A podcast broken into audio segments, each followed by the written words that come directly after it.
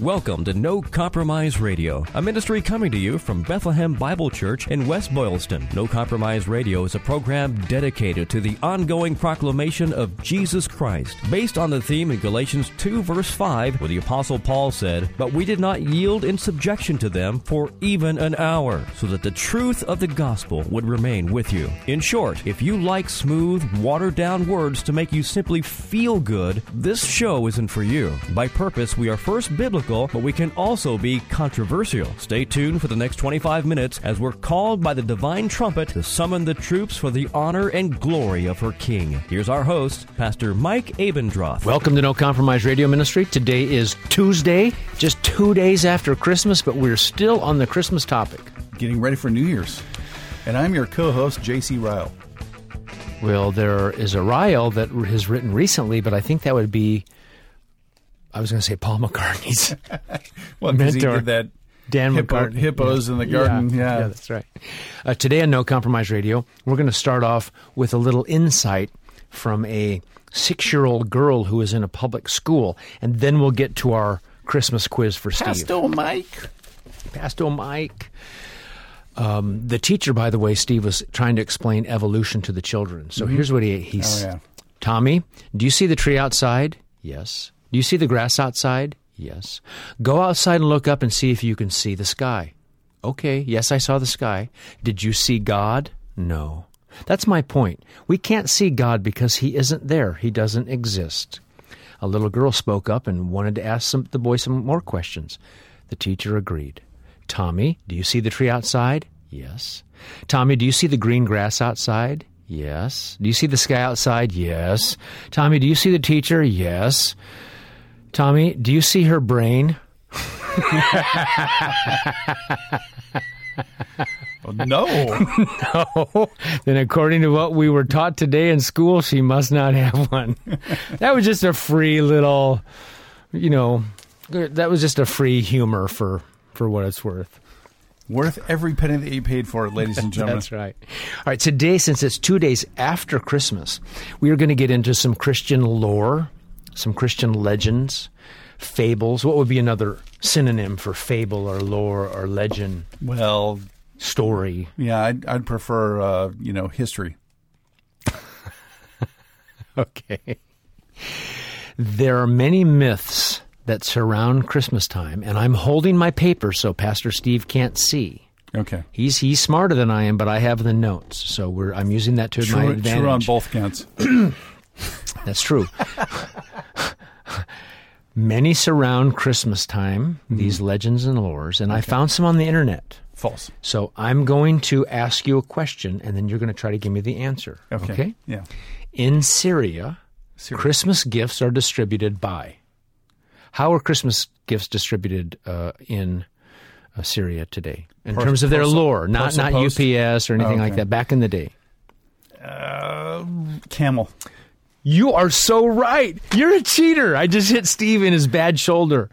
Oh! One of the wise men's camels, the gift giving camel, is said to have been the smallest one in the wise men's caravan. So when you go to a nativity scene and you see the little camel that couldn't, he's usually the one that does. Well, that's my one lucky guess. yeah, that is amazing. Steve, when you see a nativity scene on December 27th, what do you usually think?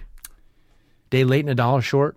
I I, yeah, I, although you know we were driving by the uh, local congregational church the other night, and they actually had one out there. Um, a lot of people out there too. Was G- was Jesus smaller than Mary? I think so. I think so too. yeah, because people like the little baby. They don't like the, you know, the grown Jesus. I mean, they're really not going to like the grown Jesus who comes back to judge the world. They're not going to like that one. But uh, that yeah. is so true. Well, Steve, you are batting one hundred percent. They yeah. say batting a thousand. Batting a thousand. Why, yeah. why, why do they say batting a thousand when they mean hundred percent? Uh, you know, if you're batting 354, you're really batting 35.4 percent. Yeah, because I, I, I just don't think it has the same ring. Right. What's his batting average? 30.4, 35. Point, it, it wouldn't sound good because we'd all know that was a failing grade. Whereas it sounds pretty good to say that he hit 354. You know? That sounds a lot better than 30. Yeah, 335. Yes. In Greek legend, malicious creatures called kallikantzaroi sometimes play troublesome pranks at Christmas time. To get rid of them, you should. What do you do to get rid of those people? Those little malicious uh, creatures, those little gnome like Chant things. Hare Krishna. I don't know. you, you know why I said that, right? No. What George Harrison, when he was confronted an, an intruder, this is Oh, yes, now I know. Please explain that to us. uh, George Harrison didn't he, he he was a Beatle, but he didn't uh, he didn't really believe in a whole lot of security, and so a, a madman broke into his house and was standing on the uh, or standing on the lower port of uh, floor of his house and yelling up at Harrison, "You know why I'm here? You know why I'm here?" And Harrison went out there and basically just started chanting Hare Krishna at him, which resulted in Harrison getting stabbed. I think uh, about twenty times. I, did he get stabbed once for every time he said Harry? Maybe he thought he was saying Harry Kari. Harry, Harry, Harry Nilsson. That's what he thought he was. saying. Harry Carey. Uh, if one of these people try to play a prank on you, the legend says that you should burn either salt or an old shoe because that drives them off. Another effective method includes hanging a pig's jawbone by the door and keeping a large fire so they can't sneak down the chimney. See, my next guess was going to be saying smearing mentholatum in your hair. That was going to be my, my next one, but I guess that would have been wrong too. Okay. All right. All right. Which of the following was not one of the three kings? We know their names, by the way, and I want you to to tell me which one wasn't his real name. Wenceslaus. Casper, Balthazar, Yeah, Melchior. I, I think it was Casper. And you know what? I don't have the answer on that one. Yeah, How I, dope is that? yeah. I, I don't remember King Casper, although he did have a really nice TV show. Casper. That is bad. I don't have the deal. you don't hmm. have the answer. No, I don't. You- then it must be right. Who, who- you know I'm what, Two Steve? out of three. Then Steve, I'll grant you that. Okay. But who reads these things before we start the show? our, our crack research staff. Obviously, nobody. a boar's head is a traditional Christmas gift. It's also a Christmas dish, if I can see. Mm. According to a popular story, the unlucky boar whose head began the custom in the Middle Ages was killed by what and how? Uh, bad wine. Excellent guess. Choking to death on a book of Greek philosophy. A university student saved himself from a charging boar by ramming a book of Aristotle's writings down his throat, then cut off the boar's head and brought it back to college. At least it wasn't Plato. Well, you know what? The first time I wrote, I read uh, Socrates. I got a Charlie horse in my brain. Which popular Christmas song was actually written for Thanksgiving? Um, Dun, dun, dun, dun, dun, dun, dun, dun, dun, dun. oh, No. uh, Jingle Bells. really? Was Yes. written for Thanksgiving? 1857, James Pierpont, and was originally called One Horse Open Sleigh. And one horse open sleigh. Yeah. Joy to the World is actually written about which coming of Christ? The first or the second? Well, I'd have to say the second. It is. It's yeah, the second. let Earth receive her king, and they wouldn't we wouldn't really think of him that way the first time. Uh huh. Yeah. Steve, if you were given some frumenty at a medieval Christmas party, Mm-hmm. you would probably what? Put it in my underwear drawer. I mean, that sounds fruit, fruit of the loom. What, what is that? You would probably eat it because it was a spiced porridge, both enjoyed by the rich and poor. It was a forerunner of Christmas wait. puddings. Frumenty sounds Figgy like pudding. ferment. Sounds like it's some kind of alcohol. Sounds I wouldn't do anything with it. Just- I wouldn't do anything with it. In the Ukraine, oh, by the way, that frumenty was also uh, had its origins uh, regarding the harvest god Dagda. Dagda. Good old Dagda. Mm. In the Ukraine, if you find a spider web in the house on Christmas morning, it is believed to mean what? Santa didn't clean. It's meant to mean good luck. On Christmas morning, a poor woman who could not afford decorations found that spiders had trimmed her child's tree in their webs with their webs. When the morning sun shone on them, the webs turned to silver. An artificial spider and web are often included in the decorations for Ukrainian Christmas trees. I always wondered where the idea for tinsel came from. Now I, you know, I thought it had to do with icicles. No, it was spider webs. See, do- there what do you I go. Yeah. Well, where are we going theologically? We only have a couple more to go. I don't know, but it, it looks like we're heading into a dead end. In many countries, Christmas is considered a propitious time for fortune telling. Mm-hmm. In Switzerland, an onion and salt are traditionally used to predict what? You use salt and you use onion. uh, what you're going to get for Christmas? Yeah, bag of gold. it's going to predict the weather for the coming year. The grandmother of the house cuts an onion in two and peels off 12 layers. Each layer represents one month in the coming year. Each is filled with salt. If the salt is dry on Christmas morning, the corresponding month will have fair weather. If damp, there will be rain. I don't know if that was me. I'd feel a little bit fleeced. Well, then you need to return to your underwear drawer and get some long Fermente. underwear. And then number 10, the most misconceived out of them all, Jesus was born on December 25th. That's a misconception, I'm- isn't I'm- it? Yeah, I'm sticking with April 15th. Though Christians had adopted that date by 336 AD, Christ was born when the shepherds watched their flocks by night, most likely spring. The Bible tells us Herod the Great ruled Palestine when Jesus was born. Herod died 4 BC, so Jesus had to have been born not long before that. And then this little writer says, blame Dionysius's Exiguus that's right there, G U U S, for this one. He's the sixth century monk that came up with the idea of splitting history into AD and BC. He just chose the wrong date to do so. That's all. Oops. slight slight miscalculation. Uh, the the rest of the show, Steve, I want to talk about the importance of the incarnation, especially when it comes to the eternal counsels of God. That is, the eternal, everlasting covenant that some call the covenant of redemption. And why was it important for Jesus to take on a body so that he could be our representative and substitute? Let's So talk about so that. So we're going to redeem the rest of the show then. yeah, ten minutes of horror, but I thought you did pretty pretty well. You're you're an expert at with humor responding to my dopey questions. Thank you. Thank you yes. very much. So, all right, here's the deal. Let's talk about first Jesus as representative and and secondly substitute. Substitute's the easy one, but representative. Jesus as a representative does what we couldn't do.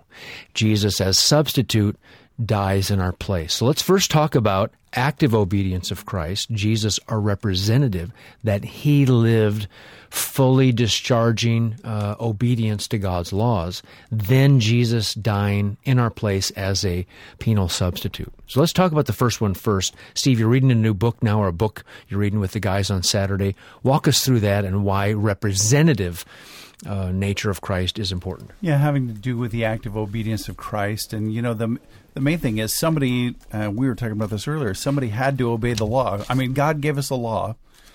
He said that uh, if we obeyed it, we would live. There would be penalties, namely death, if we didn't obey them. Uh, we don't obey God's law. Adam didn't even obey the the commandment that God gave him in the Garden of Eden. I mean, there's never been an easier thing to do than to obey God when you uh, are with Him on a daily basis, communicate with Him all the time, and He gives you one rule. He says all He says is you can have anything you want. All you can't do is eat of this one tree, and you know Adam and Eve couldn't even couldn't even make that. But uh, you know later on when the full law is revealed, uh, even though we're told in the Bible that we have God's law in our heart, the the law was explicitly given through Moses.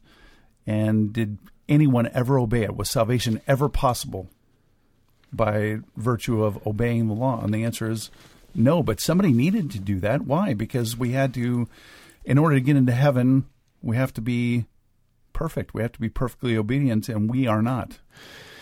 We're talking today on No Compromise Radio. We're trying to clean up our mess with the Christmas traditions and now talking about the reason for the incarnation. Uh, Steve, when I was younger, uh, when I was a younger Christian, I think I, I don't know, maybe I misunderstood the incarnation or I didn't really think it was as valuable because I grew up in a, a Judeo Christian background where Christmas was important. Jesus became a baby and all that stuff. But the more I grow in Christ, the more valuable the incarnation becomes to me because as we talked earlier in, in the in our study, when Jesus says to the self righteous lawyer, "Do this and live," I, I think he's serious. I don't think he was saying to the self righteous lawyer, "Do you know what? This is just a uh, it's impossibility that if you do this, you won't really live. It was impossible for him to do it, that's for certain. But if it was possible for him to do it, would he have in fact lived? Yes.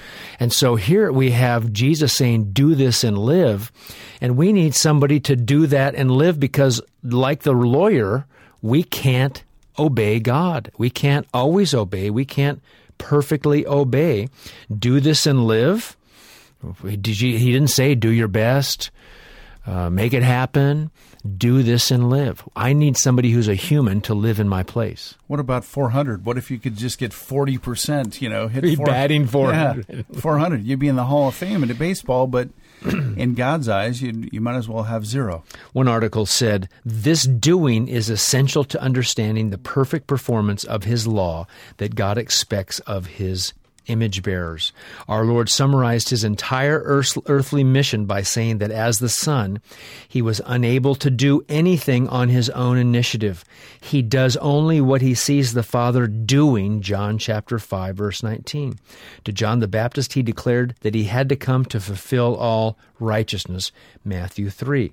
Righteousness was something he had to do do righteous things, do righteous acts. And we have fallen short, and we need a Savior, not just to die for our sins, but to live for us as representative.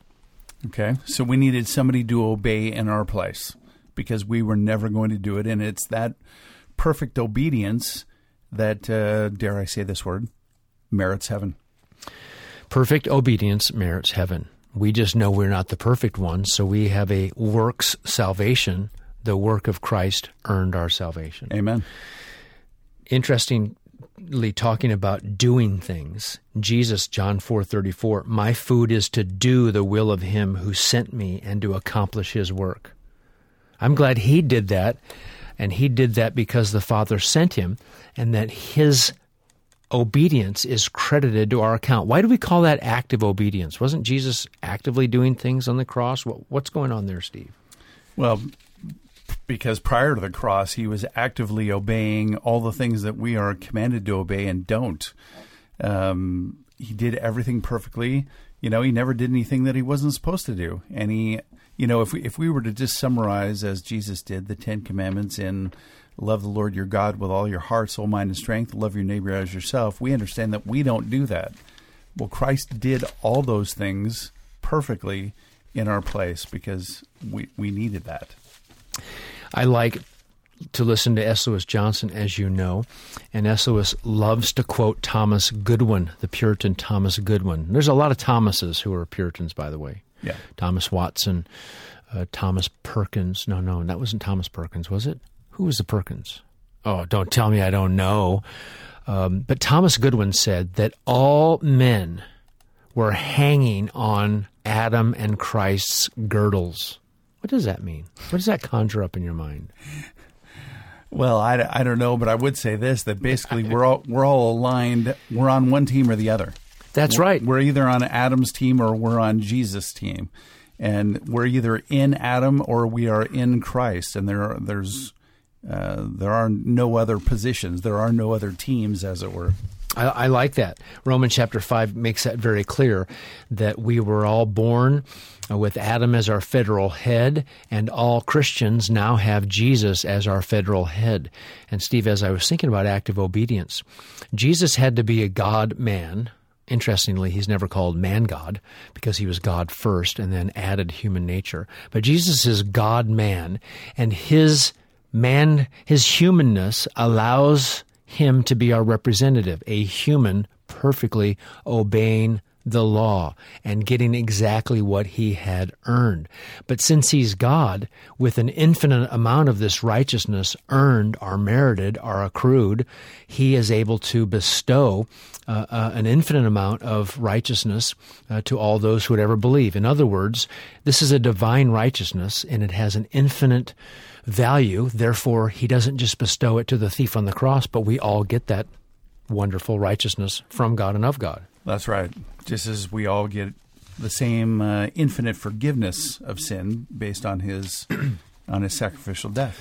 So when you think of Jesus' life, think about how he had to be our representative. He had to do things in our place. Then think of Jesus' death, and Jesus would be our substitute. Tell us a little bit about substitutionary atonement. Well, I mean, it's pictured often enough in the Old Testament. Uh, all the animals that were slaughtered and everything just pointed to Jesus Christ. The animals themselves, all those sacrifices, never uh, removed any sin, but basically pointed to what he would do. Um, so essentially, what we have on the cross is the full wrath of God for every sin of every person who would ever believe, just focus, just concentrated and poured out entirely upon Jesus Christ on the cross. He suffered as no one has ever suffered or will ever suffer.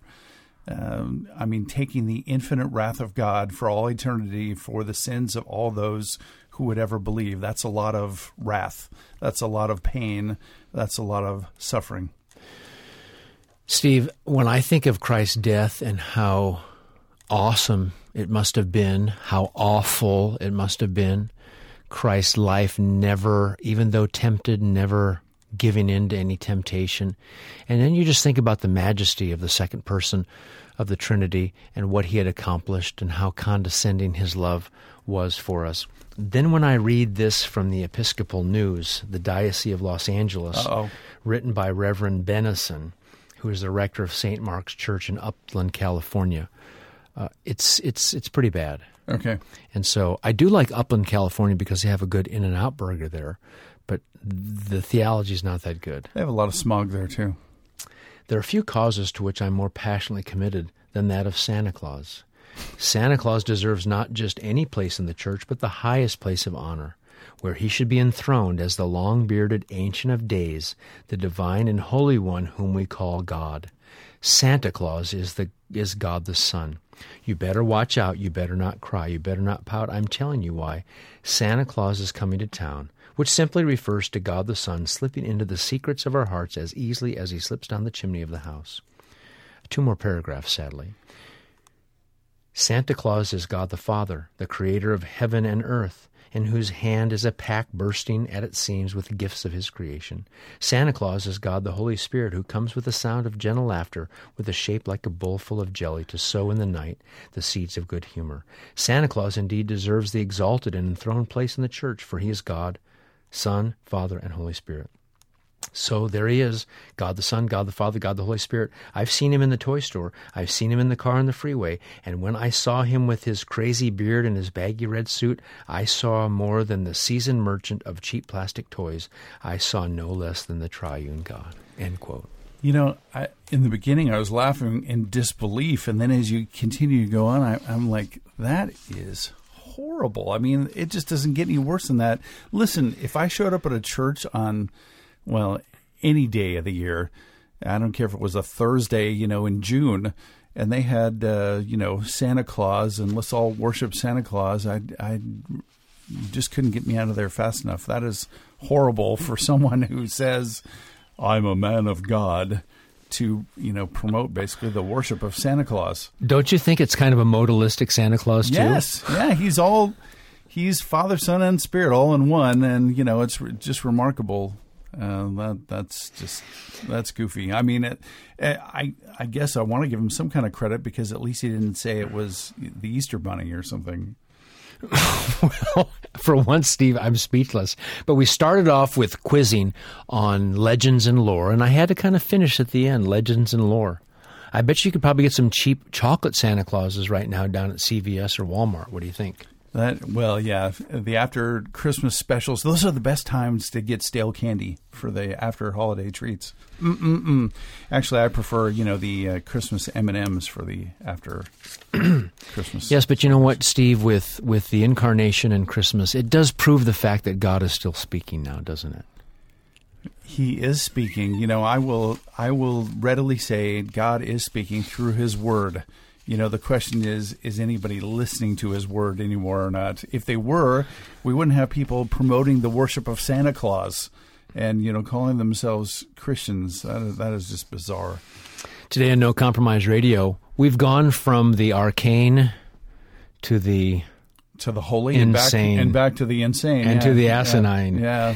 Uh, we welcome you to write us at No Compromise Radio. You can write us at info at nocompromiseradio.com. Steve needs a good email, so Many good emails. send emails. it to Steve at No Compromise Radio. Millions of good emails. God bless you. No Compromise Radio with Pastor Mike Abendroth is a production of Bethlehem Bible Church in West Boylston. Bethlehem Bible Church is a Bible teaching church firmly committed to unleashing the life transforming power of God's Word through verse by verse exposition of the sacred text. Please come and join us. Our service times are Sunday morning at 10:15 and in the evening at 6. We're right on Route 110 in West Boylston. You can check us out online at bbcchurch.org or by phone at 508-835-3400. The thoughts and opinions expressed on No Compromise Radio do not necessarily reflect those of WVNE, its staff, or management.